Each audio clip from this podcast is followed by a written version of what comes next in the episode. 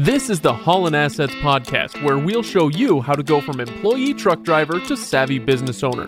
And we'll do it together because we're starting our own trucking company, Holland Assets, so you'll get a front row seat through the whole process.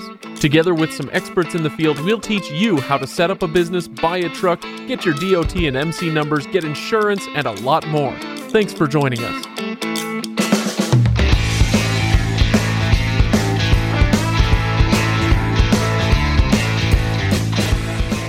Welcome back, everybody, to Holland Assets, the podcast.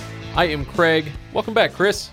Good to be here. Chris, uh, I'm I'm excited for this one, partly because this harkens back, if you recall, all the way back in episode two. Do you remember when we, we talked about business entities and taxes and all that stuff, and we talked about how foundational it all was? And this, I feel like this is kind of another piece like that. Today we're talking about insurance, and you were telling me earlier that that this is one of the biggest stumbling blocks you see for somebody starting a trucking company. I wanted you to expound on that a little bit more because, frankly, we've talked about a lot of things already, like buying a truck, for instance, getting DOT numbers. These seem like big stumbling blocks, but you were saying this is one of the biggest that you see Yeah, for somebody of- starting out. It doesn't really make sense, you know, because a lot of those other things are, are big. You think about it, but they're relatively easy and there typically aren't too many complications with them. Insurance is a completely different situation. There are really two reasons that make this such a big stumbling block for guys and such a challenge that they have to come over to to get their trucking company going, their authority active, and it it really is the biggest reason that guys who have applied for their authority aren't able to get it active is because they have a problem with insurance. And one of two things typically happens. First, they either can't get it because they don't qualify. So you, you take, for example, you know, if you've got a really young kid that doesn't have uh, any driving experience, they're not going to be able to get insurance for their own trucking company. Um, and and when we talk with Matt, where he's going to elaborate a little bit on that and kind of give some reasons why that is. The second reason, and really the biggest reason that this is such a stumbling block for people, is because insurance is expensive and you have to come up with a down payment. And usually that down payment's about 25% of the total policy. And guys just they don't plan for that and they don't have the money that they need to make that initial down payment, Yeah, you're talking at 25% of the annual the annual premium. Yeah. Yep. Wow. Okay. Well, we're going to talk numbers, I think, a little bit later. But for now, we're going to dive into a conversation that you had with Matt. Uh, Matt is the owner of a, an insurance brokerage, and so he's been through all this uh, as many times as you have, I imagine. W- way more than I have, and he's really good at it. He's one of the best insurance agents I've ever worked with. Fantastic. Well, with that endorsement, I think we should dive right in. I'm here today with uh, Matt with Wasatch Truck Insurance. Matt and I have actually worked together in a previous life. Uh, I, I've got a little bit of a background in truck insurance. I haven't been doing that for for quite some time, but Matt and I worked together for a while, and Matt uh, decided to start his own agency. What? How many years ago now? We just hit our three year mark. Yeah, that's awesome. Three years So- ago, and so Matt and I have always had a really good relationship uh, working together. He's one of the best, most thorough uh, insurance agents I've ever worked with, and uh, great guy. And so, perfect person to sit down with and really start to talk insurance. So, what we're going to kind of do today is walk through the process, kind of like we have in some of the other podcasts, of kind of what that initial phone call is. So, we're going to just go, hey, this is Chris with uh, Holland Assets, calling in Matt Verrig, and I want a quote. So, Matt, let's just kind of start with that and go down the process. Absolutely. Sounds like a plan. Good. So, one of the first things we want to do whenever we get a call from anyone is to see what their experience is in the industry. Did you just come right out of plumbing? You know, have you been trucking? Were you leased on to another carrier? And so we'll always ask, hey, what have you been doing? Um, so, in, in your instance, you've been So in my situation, I I haven't been driving a truck. You know, I've been in the trucking industry for quite a while, but um, just got my CDL. So Correct. That's a bad thing, right? That's kind of makes limits my options. it makes things much more difficult. You're absolutely right because most carriers will require a minimum of two years over the road CDL experience. Now that makes it unique because in Utah you can get a CDL at 18 and drive intrastate. Those years don't count. So it's two years from the point you turn 21 driving in the United States. If you have a CDL from Mexico or from Europe or from any other country outside of Canada or the United States, those uh, work history experience years do not count. So that's always something to keep in mind. So in this case, having zero years of experience, that's not a problem. We still have a carrier, or we have, there's just very few carriers that'll accept a brand new driver with no years of experience. So let, let me ask you a question here. So what about if a guy, let's say he got his CDL five years ago, but he hasn't been actually using it? Um, how how do you prove or how do you show that you have or you have not been actually using your CDL? So that's or do they care? It, they do care. It's on a case by case basis. What we're seeing now with drivers and lapsed CDLs, um, it could be for a medical reason. You know the the medical medical requirements have gotten a lot stricter recently. You could have a knee surgery, a back surgery, or be put on high blood pressure medication and lose your CDL for a year. Um, a lot of carriers don't want to give you that experience if the lapse has been too long. Each one of them are different, um, and and it's because the technology has changed. You might have driven ten years ago, but the equipment, the rules, the laws, e logs, that's all changed. You know, and it's all updated. So it's on a case by case basis. The best thing to do is just to be as honest as possible and tell us, hey, I had my CDL for about 15 years. I've had a five year gap. I went into another industry. I'm getting back into, into trucking. And then as an agent, I'll represent that adequately or properly to the insurance carriers, and then they can decide per their individual underwriting guidelines. If it's a year, that's really not too big of a deal.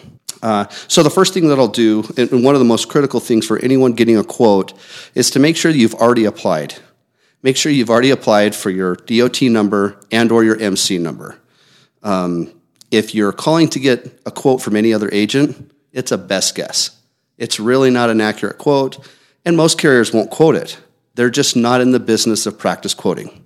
So, taking that first step of getting your authority um, is kind of like getting your toes in the water. You know, you're not all the way in, you're not committed, but you've at least shown some interest. You show you're serious. Correct. Yeah. So that you're not wasting my time, you know, or wasting the underwriter's time. Because when it comes to quoting, it's also about presentation. And what I mean by that is when I gather all your information, I'm going to get as much information as possible to send that to my underwriter. I want to answer every question that she may or may not have.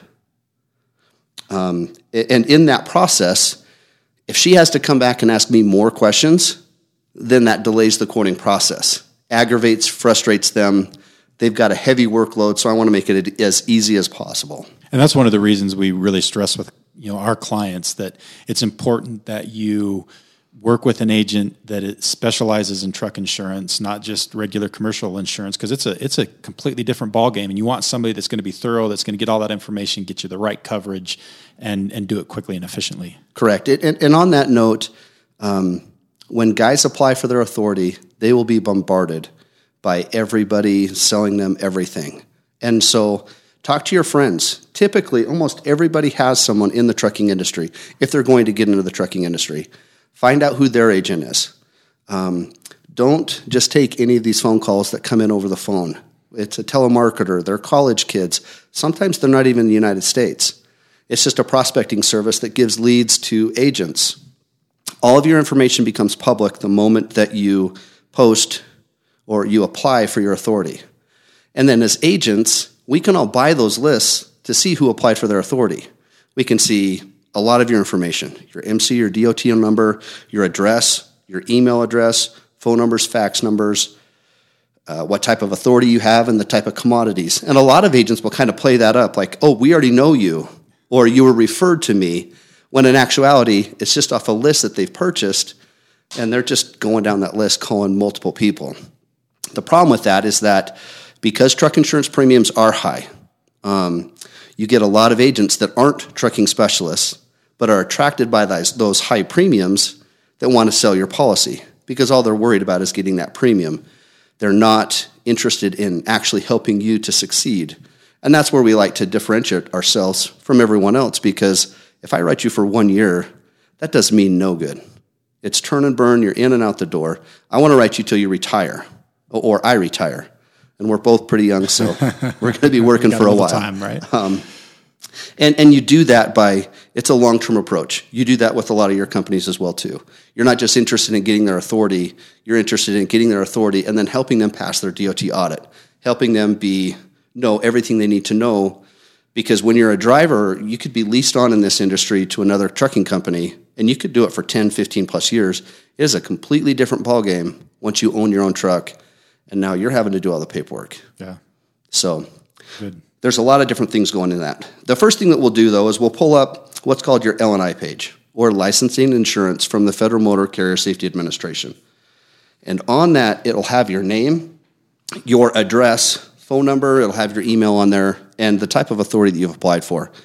Our insurance policy has to match that exactly. Word for word, space for space, period for period.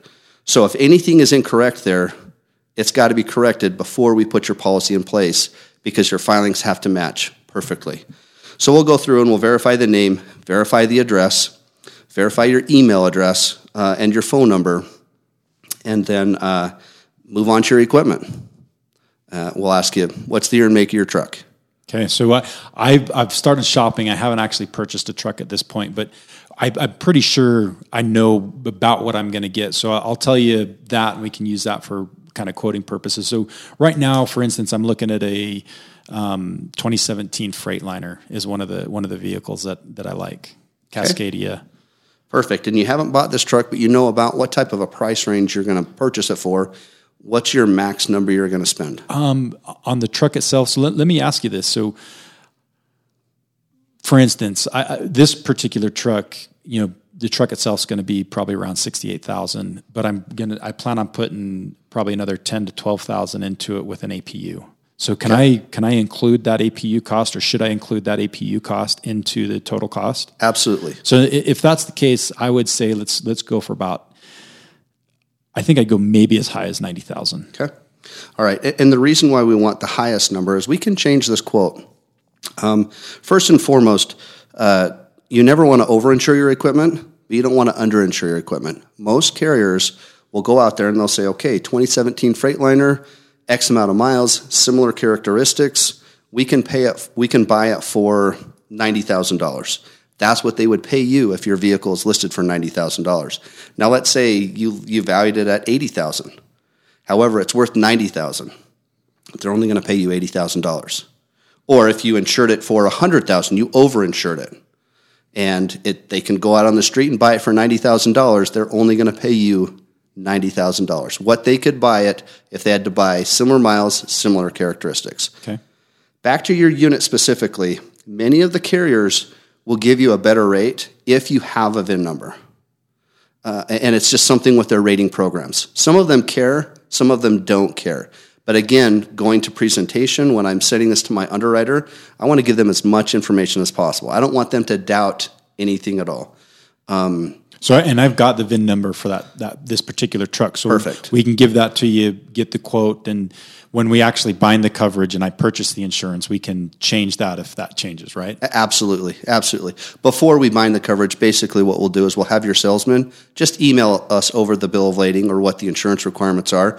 They're not going to let you take that truck off the lot till your insurance is in place. Okay. And so they'll typically provide us with the bill of sale, and sometimes there might be some a difference with that that uh, dollar amount. It might be more, it might be less. We'll come back to you and say, okay, hey, look, are you putting a down payment down? What dollar amount do you do you need or do you want? Um, permanently attached equipment like an APU, while it can be taken out and put into another unit, that is classified as permanently attached equipment. You do include that in the value of, of your truck. Okay. So any improvements you do, uh, regardless of when you're just binding your policy or your policy is already in place, always keep that information. Save those receipts.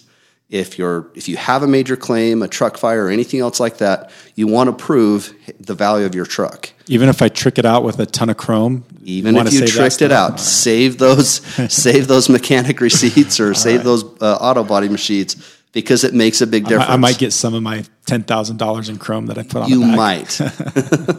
you, you, you absolutely might. Um, any other tractors we need to add onto the policy? No. Okay. What about trailers? Not yet. I'm going to eventually. You know, I, I plan Sure. on buying a reefer, but uh, you know that may take Actually, yeah. I mean, we probably should quote it that way, right? Because by the time I actually plan on getting on the road and, and going, I'm going to have a reefer. So what we can do for trailers and trailer, the not having a VIN number isn't as important as the tractor. Um, but for a trailer, if you have not bought a trailer, what we'll typically quote is a non-owned trailer, and then is it going to be a reefer, drive in, flatbed, step deck, So plan on a reefer. a reefer? Okay, and how much do you want to spend on it? I, I think I'm going to spend at most twenty thousand. Okay. So what we'll do for quoting purposes only, and this gets us really close to that figure, is we'll just quote a non-owned trailer at twenty thousand. Okay. So basically, what that means is if you're waiting to get your trailer approved, but you've got a buddy's trailer that you can borrow until that happens, or you're renting a trailer, you're covered to haul anyone's trailer that's valued up to twenty thousand dollars. Now the key is in the actual word itself. It's non-owned, meaning that you do not own it. So if you purchase a trailer or if you have an extra trailer and you're using that, thinking that this non-owned trailer is is covering that trailer, It's not going to. Huh? it absolutely won't, and that that hurts a lot of clients. I wouldn't have thought uh, of that. Yeah, but that makes sense now that you mention it. Correct. Yeah. So, all right. Any other trailers we need to add? Nope, not for now. Perfect. Um, and I see you applied for common authority. What states are you planning on running to? Everywhere. 48, Okay. the lower 48. All 48. Yep. Perfect. And and the way the radius works, to be quite honest with you, most carriers have like a 100, 300, and five, a 500 mile radius. Anything over 500 miles, and these are air miles or nautical miles, so a straight line on a map, anything over 500 miles is considered unlimited radius. Now, the reason that we ask is that we do have some regional carriers. If you were only traveling in the 11 western states, we're located in Utah, we could we could apply for that that carrier. Um, but all 48 unlimited miles, no problem. Um, what type of commodities are you going to haul? Th- that's a good question. Yeah, you know, obviously, I'm going to work a lot through brokers, so I, I, I don't really know so much. So, Sure. I, I would say general freight. Um, if you want to get more specific, you know, reefer type stuff. So produce potentially. I, th- I think really good um, possibility to be produce type stuff, canned goods, um, uh, paper products. Um, what other specific things do you usually see on the reefer side of? So it's a difficult house? question, and that's one of the reasons that we ask, quite honestly, because on these insurance applications, it's impossible to list every commodity that you may or may not haul. And it's actually a common mistake that a lot of truckers do when they set up their authority is on their MCS 150 when it shows commodities that you're going to haul. There's a tendency for every trucker to check every commodity. Well, I could do a you know a, a haul autos. I could tow a truck away. I could haul produce or utilities or building materials. And what that does, it actually causes a lot of confusion for the underwriters. You know, you want to treat them like the IRS. You only want to give them what they ask for, and you don't want to give them too much. Anything more, right? That's exactly right. Uh, and so if you if you uh, click general freight or building materials or produce, if you're a reefer or uh, something like that, those are totally fine. That doesn't mean you can't haul some of those other things, but what we're trying to do is present your account like you have your identity. You know what your lane's going to be. I'm hauling produce and dry good. You know, I'll be haul. I could haul frozen meat. I could haul seafood, um, which are both two very high rated commodities. Um, fresh produce, canned paper, dry goods, medical supplies, paper products. Uh, it just depends. Building materials is kind of like a catch all because almost anything can be considered building materials. And when you have a reefer, which is no different than a dry van, just with a, a unit on it, you can pretty much haul any of those items.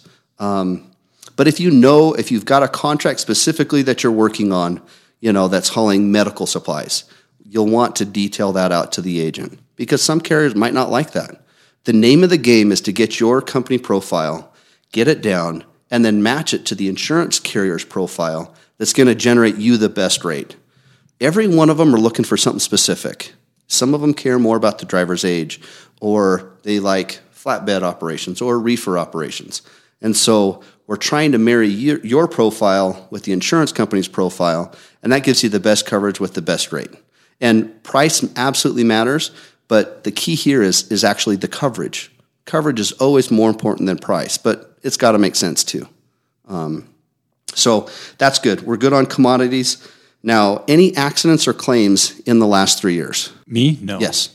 Okay, and and for someone just getting into the industry, that's a pretty you know easy question. But what does count on your driving record is your personal driving record. So you're a CDL driver, you're a professional driver now. They hold you to a higher standard.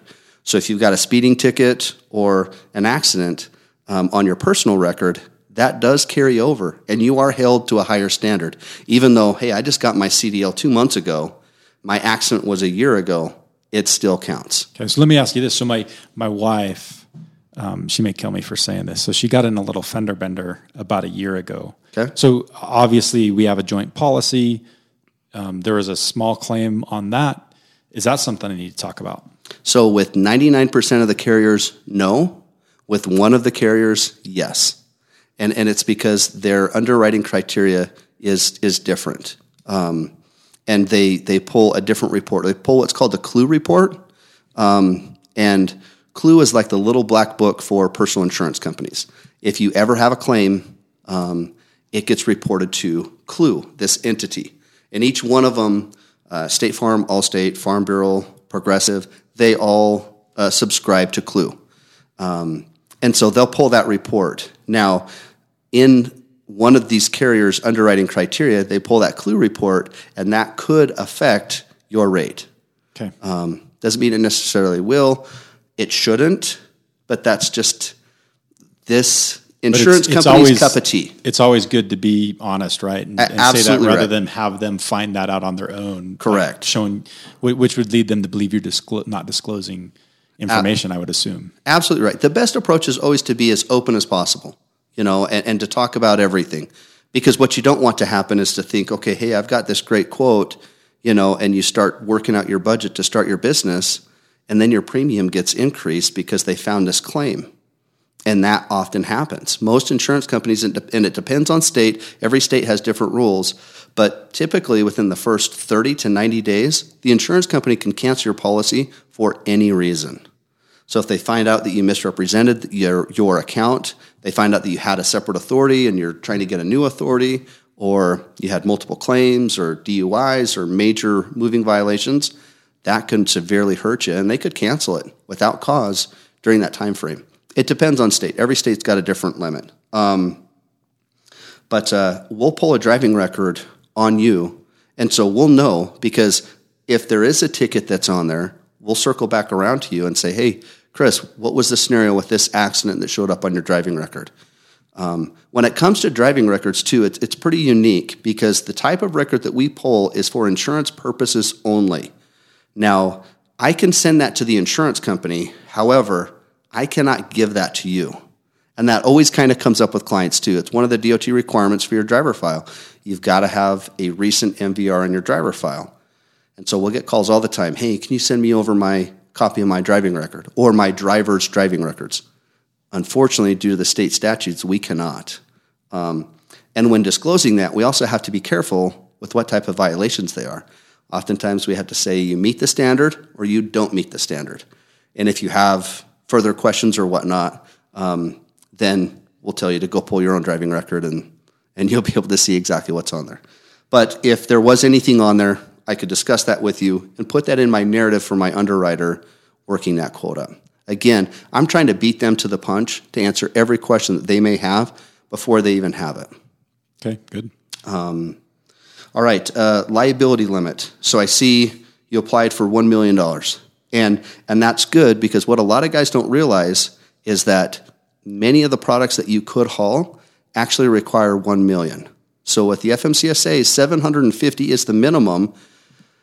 And a lot of reefer operations and dry van operations only have 750,000 or they apply for 750,000. However, there are some random commodities that you may haul that require it's hazmat $1 million or less. So anything that has fluids like any type of oils or paints, sometimes Listerine, um, concentrated orange juice, that kicks you into that million dollar category. So we suggest everyone apply for that uh, million dollar auto liability limit.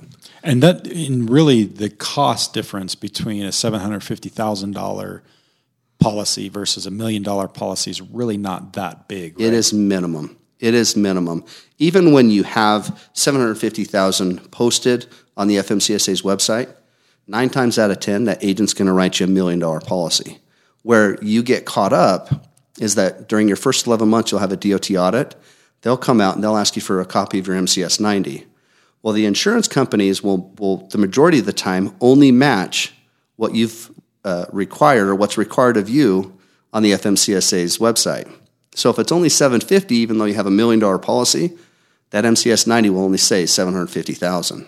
And that's, you know, that, that kind of creates those issues where you're paying for something and you're really not getting the benefit from it. So Absolutely. We, it, it's kind of funny. A, a, lot of the times we'll have clients come to us that applied for that $750,000 policy, but then we have to go, they, they want it bumped up to the million. And so um, with the FMCSA, so we'll actually have to go in and file some forms with the FMCSA on their behalf to get them to bump that up. And it's really not as easy as a process as you'd think. It's a process. You're absolutely yeah. right, and it's one of those things that's it, it's it's pretty intense too. You know, you've got a DOT auditor at your home, you know, or in your office, and he wants a copy of your MCS 90. You pull it out of your policy, or you call your agent, they send it to you, and he says this isn't good enough. You need to have a million dollars listed on here, and you say, well, I do have a million dollars worth of coverage call your agent. Well, why can't you just give it to him? and it's not that easy. Yeah. Uh, and there's some legal reasons why the insurance carriers will only post what's required on the FMCSA's website. Uh, but uh, just on a side note, always apply for a million. Um, and then you'll never have that issue or never have that problem. Um, yeah, so some people may think that you're kind of, you know, you've got a, your bias or have an ulterior motive because you're an insurance agent trying to sell something sure. that you don't need. But I, you know, I'm not an insurance, and and I'll tell you, we run into this issue all the time. It's you know it is better to have that million dollar policy versus the 750 in almost every situation that we run into, especially if you're going to use brokers. Like if you have a dedicated lane, you know who you're working on your way out and on your way back, and you don't use brokers at all, that may not be the situation. But if you're using brokers, it, almost every circumstance I can think of, you want that million dollar policy. You're absolutely right. You know, um, and, and it kind of goes back to calling or talking to an agent that you've got a reference from. Because there's a lot of agents that'll upsell you on additional coverages or extra coverages that you really don't need. And then there's coverages like this, the, the price difference from 750 to a million is significant.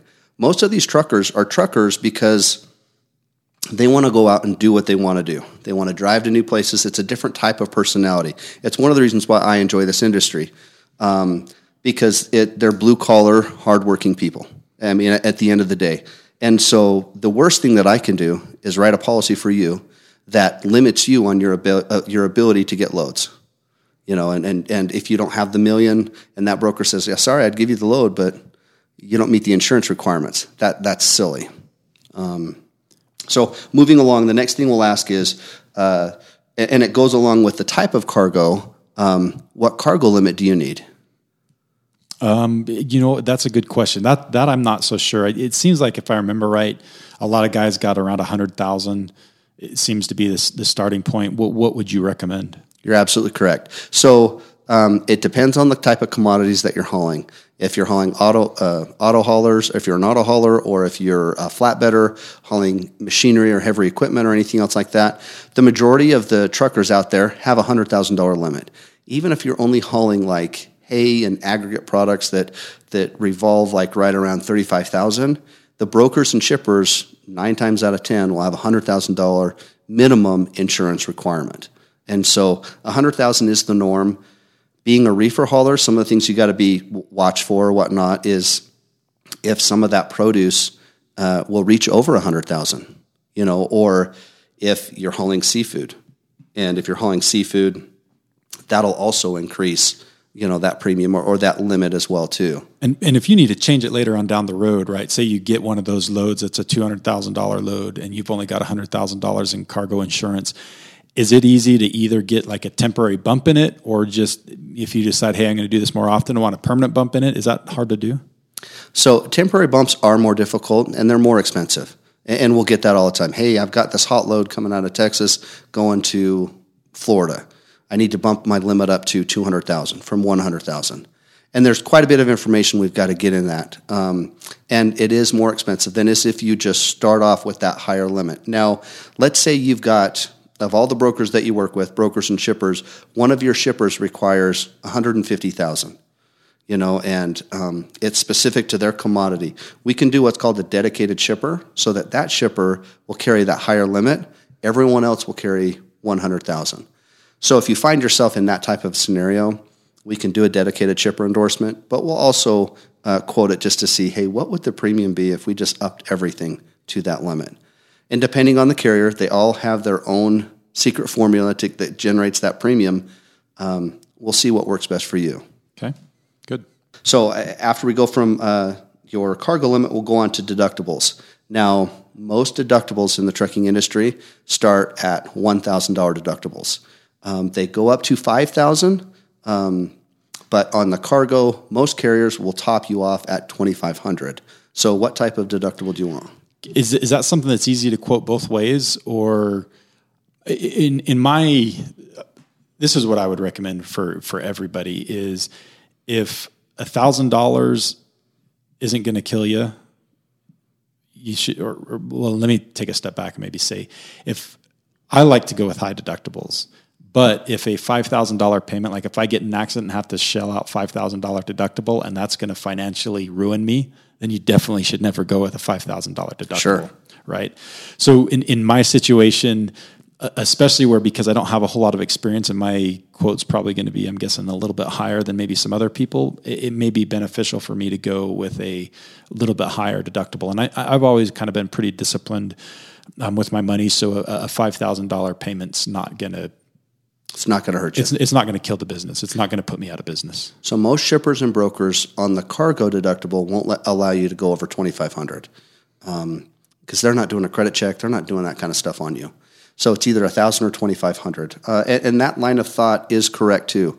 You know, most guys that have a, a minor claim or whatnot will just pay that claim them, themselves. You know, your insurance is there to pay claims that come up. But um, if you've got a $3,000 claim, it is not uncommon for most truckers to pay that claim themselves versus reporting it to the insurance carrier just for the simple fact they don't want that on your record. The name of the game here is to keep as your record as clean as possible. We don't want to give the insurance companies any reason to increase your premium. They're going to do that every single year due to inflation um, and uh, loss loss severity and loss frequency just in the overall market. So you don't want to give them any more ammunition specifically to increase your premium. So, so could I do a twenty five hundred dollar deductible on the cargo and then five thousand on everything else, or should I just keep everything at twenty five hundred? You absolutely can. Um, so uh, 2500 on the cargo is not bad. Most reefer breakdown deductibles are 2500 as well. So even if you said, hey, my cargo deductible is $1,000, your reefer deductible for reefer breakdown would be 2500 so you could absolutely go, we'll, and we'll, we can quote it both ways. We can run the numbers both ways, but we'll put 2500 for your cargo deductible. Now, your physical damage, it depends on who your lien holder is and if your equipment's paid off. Some banks will not allow you to go up to a $5,000 deductible. Um, and so it gets a little tricky there. Now, if you own your unit outright, obviously you can do the deductible wherever you want. Um, but uh, it typically tops out at five grand. Um, but uh, I'm imagining most banks, well, I, am not imagining, most banks top out at 2,500. So in your case, we could probably just do it 2,500 across the board. Unless once you get to that financing stage when you're buying your unit, we could change it. That would be the time so to ask. Let's them. do that. Let's quote everything at twenty five hundred bucks, Okay. and um, we'll we'll kind of see how things shake out later on down the road.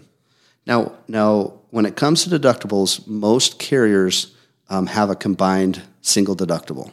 So, what happens? Let's say you're involved in a claim, all right, and um, you had an animal strike, uh, and so you just got front end damage. Your physical damage has a deductible of twenty five hundred dollars. Let's say as you were slamming on the brakes, the load shifted as well, and so you also have a cargo claim as well. So you've got physical damage and cargo. Most of these carriers have a combined single deductible, so the most you'll pay on that claim is twenty five hundred. You have to be careful though, because some of these companies have individual deductibles. So they could charge you $2,500 for the physical damage and $2,500 for the cargo. So when you're getting quotes, make sure this is a combined single deductible Okay, good um, good advice. Because those those can add up really quick. I'll bet. Um, and then depending on the different state laws, uninsured, underinsured motorist, uh, it's a good idea to have regardless of what the limits your your state has. Um, we'll quote those at, at 100,000. Okay. Okay. And then uh, personal injury protection is mandatory in the state of Utah. So we'll quote that as well too. That's on your, your personal auto policy as well too. Now, do you know if you need general liability or not? I don't, not that I know of. You know, maybe explain those situations where you would or may not need it. And this is a very common question that's coming up more often than not. The majority of claims that you'll have liability wise is going to be under auto liability. Um, almost 99% of what you do. However, there are some shippers and carriers that are requiring general liability. That's a separate policy with a separate limit. It's typically a 1 million, 2 million aggregate. Um, and it honestly just depends. It's an inexpensive policy, typically anywhere from 400 to $600 per year. So it's not a bad coverage to have. However, if you don't need it, don't get it. So what what kind of uh, do you have any idea how many brokers are going to require that, or for what kind of loads they actually require that for? There's thousands. There's thousands out there. A lot of the auto haulers will require general liability. Um, some of the uh, heavy machinery or step deck haulers will require general liability, but there's a handful of regular dry van or reefer um, shippers and brokers that will require general liability. Let, us do this. Let's quote it, and uh, I- I've got a couple, you know, people that uh, th- that I know and work with in the brokerage world, and they, they'd probably have a better idea, be able to give me a better recommendation for the type of stuff that I'm going to haul if that's something that I'll really need. Okay, absolutely. And that's something we can add at any time. So it's one of those things if once you get your authority going and you find, man, all these brokers are asking for general liability, you can give us a call Add and we on. can add it on really quick. Okay. All right, then it's on to the driver information, where we'll get your name, your date of birth, your driver's license number and state. And then it's always kind of like a sensitive topic, but we'll ask you for your social security number. Um, what most insurance companies do is what's called a soft credit hit, meaning that it's not going to affect your credit score whatsoever. However, if they do get a positive hit, it can make a pretty significant difference on your insurance premiums it's a super touchy subject. Some guys don't want to give that information at all. Some agents, because it's kind of uncomfortable, won't even ask that question. Um, it's not mandatory; you don't have to get it, um, but uh, it does make a difference in your premiums. So let, let me ask you this: If you know you've got bad credit, do you just not give it? I- would still give it um, because it's not going to hurt you any worse. Uh, if if So well, they, a no hit, basically, yeah. So basically, if you don't give it, they're going to assume you've got really bad credit, and they're just going to give you that bad credit rating. you're exactly correct. So there's no downside risk. You're going to, you know, if, if you don't give it, you're just going to get the worst Correct. situation. So you might as well at least give it and try. you may as well. Okay. And and it it has a different weight with different carriers. You know, every one of these carriers has their own secret sauce or secret recipe to generate a quote. And they have they they put different weights on different topics. Some of them put more weight on your credit history and your age and your driver's experience than your operation, what state you're going to, or the type of equipment that you have they're all different. Not one of them is the same. And you know, the common question is, okay, well, so what do you think my premium's going to be? And in all honesty, we have no idea. We we, I mean, if I had that crystal ball, I would be a rich man. Um, but uh, that being said, you know, the promise is, is hey, we'll quote it with all the carriers that we have access to, and good or bad, high or low, we'll give you all the figures.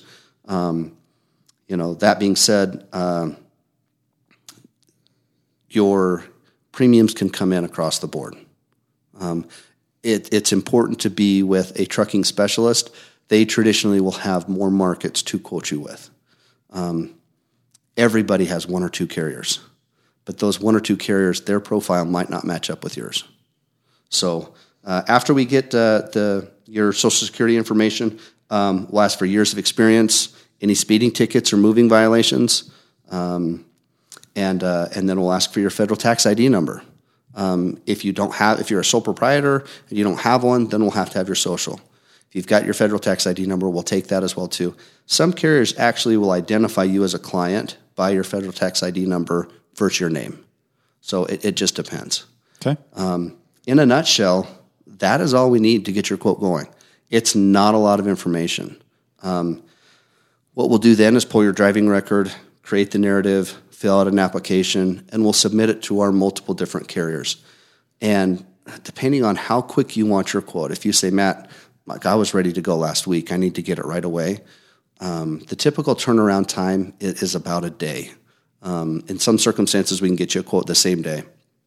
Uh, and obviously, throughout the process, it depends on where underwriters are with their workflow and how quick they can get you that quote. Um, the more patient you are, oftentimes the better result you'll get because you don't want to take always the first quote that comes in the door. Um, unless your agent says, hey, look, I've got the five quotes back. This is the best quote. Uh, but you'll want to review each one of them. Okay, so um, just to kind of hit on that point a little bit more, you're probably better. Say, say, I just applied for my motor carrier authority today.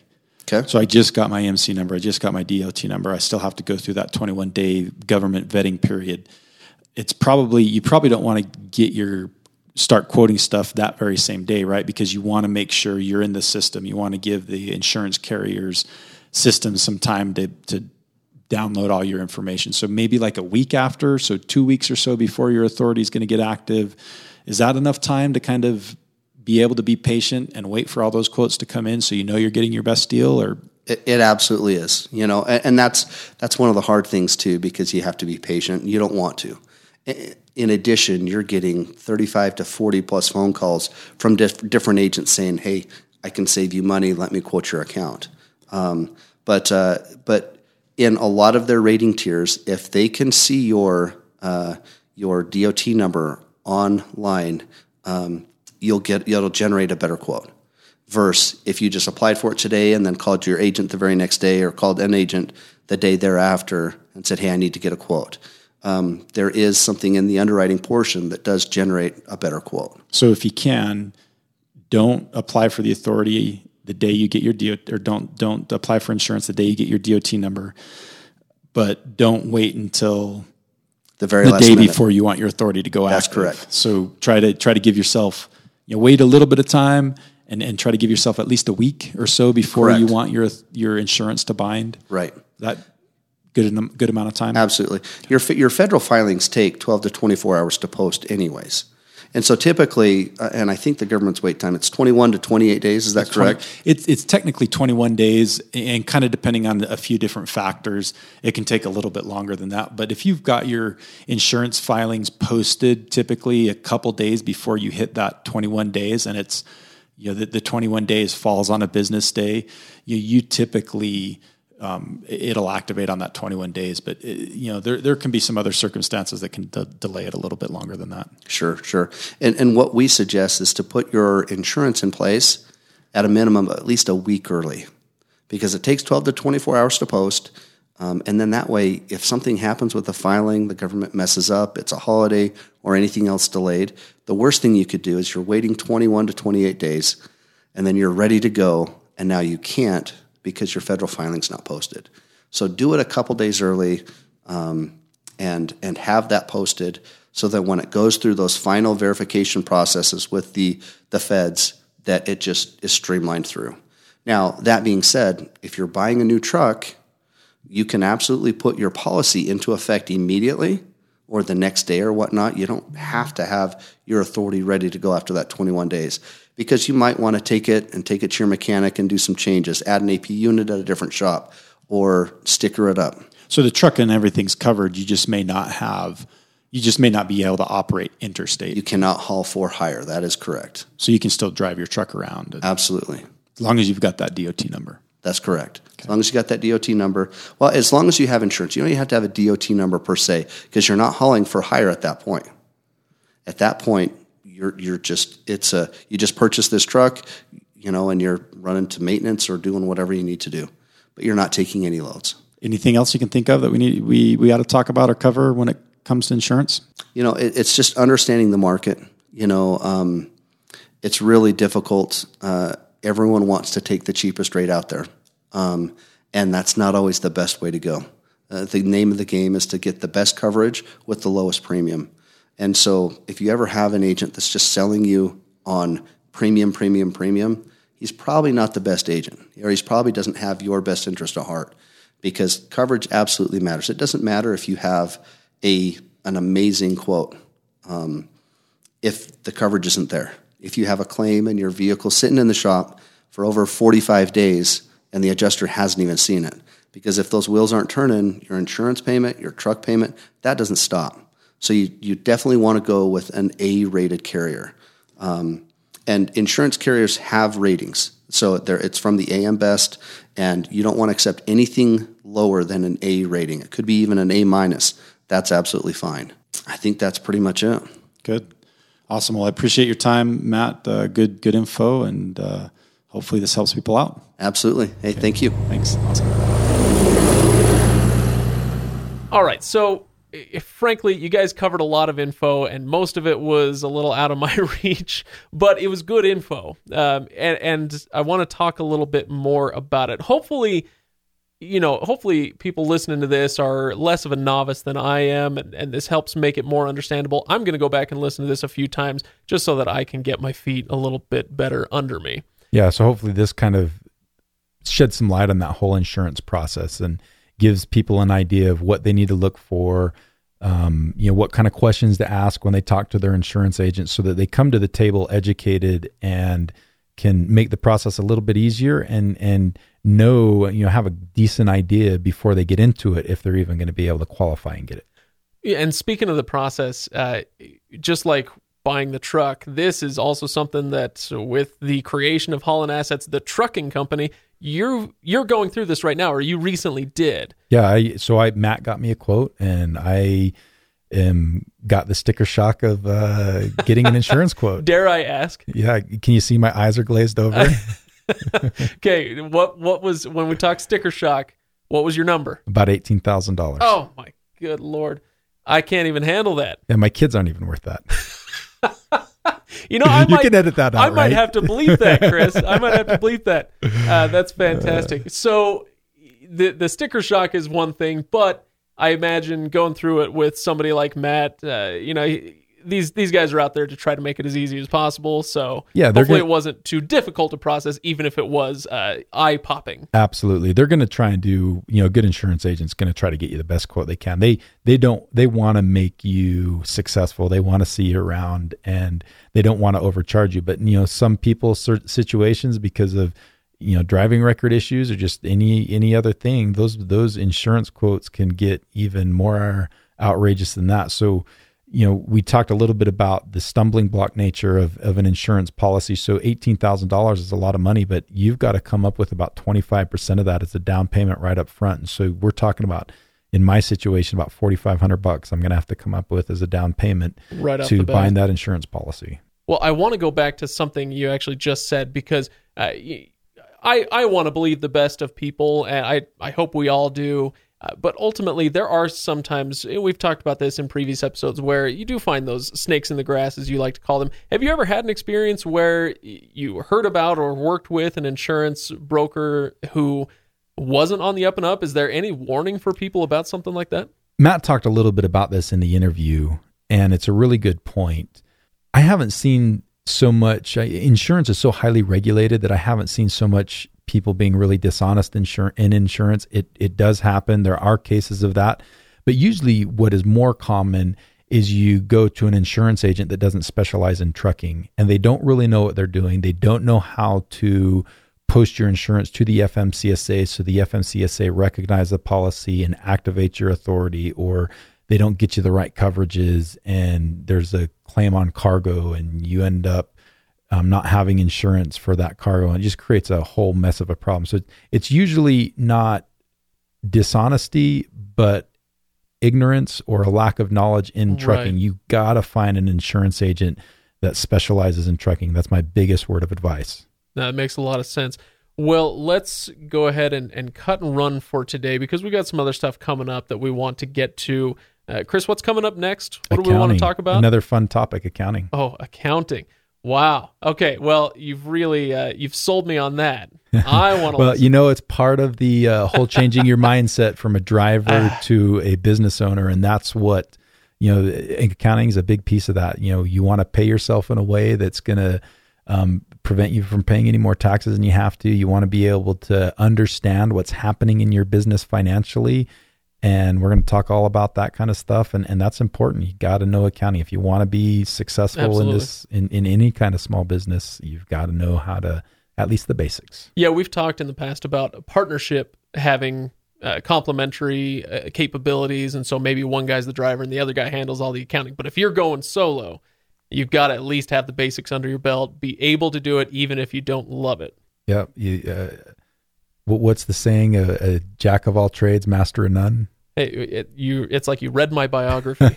That's I. I'm a I'm a lot that way too. I'm I'm good at a lot of things, but maybe not a uh, expert at any.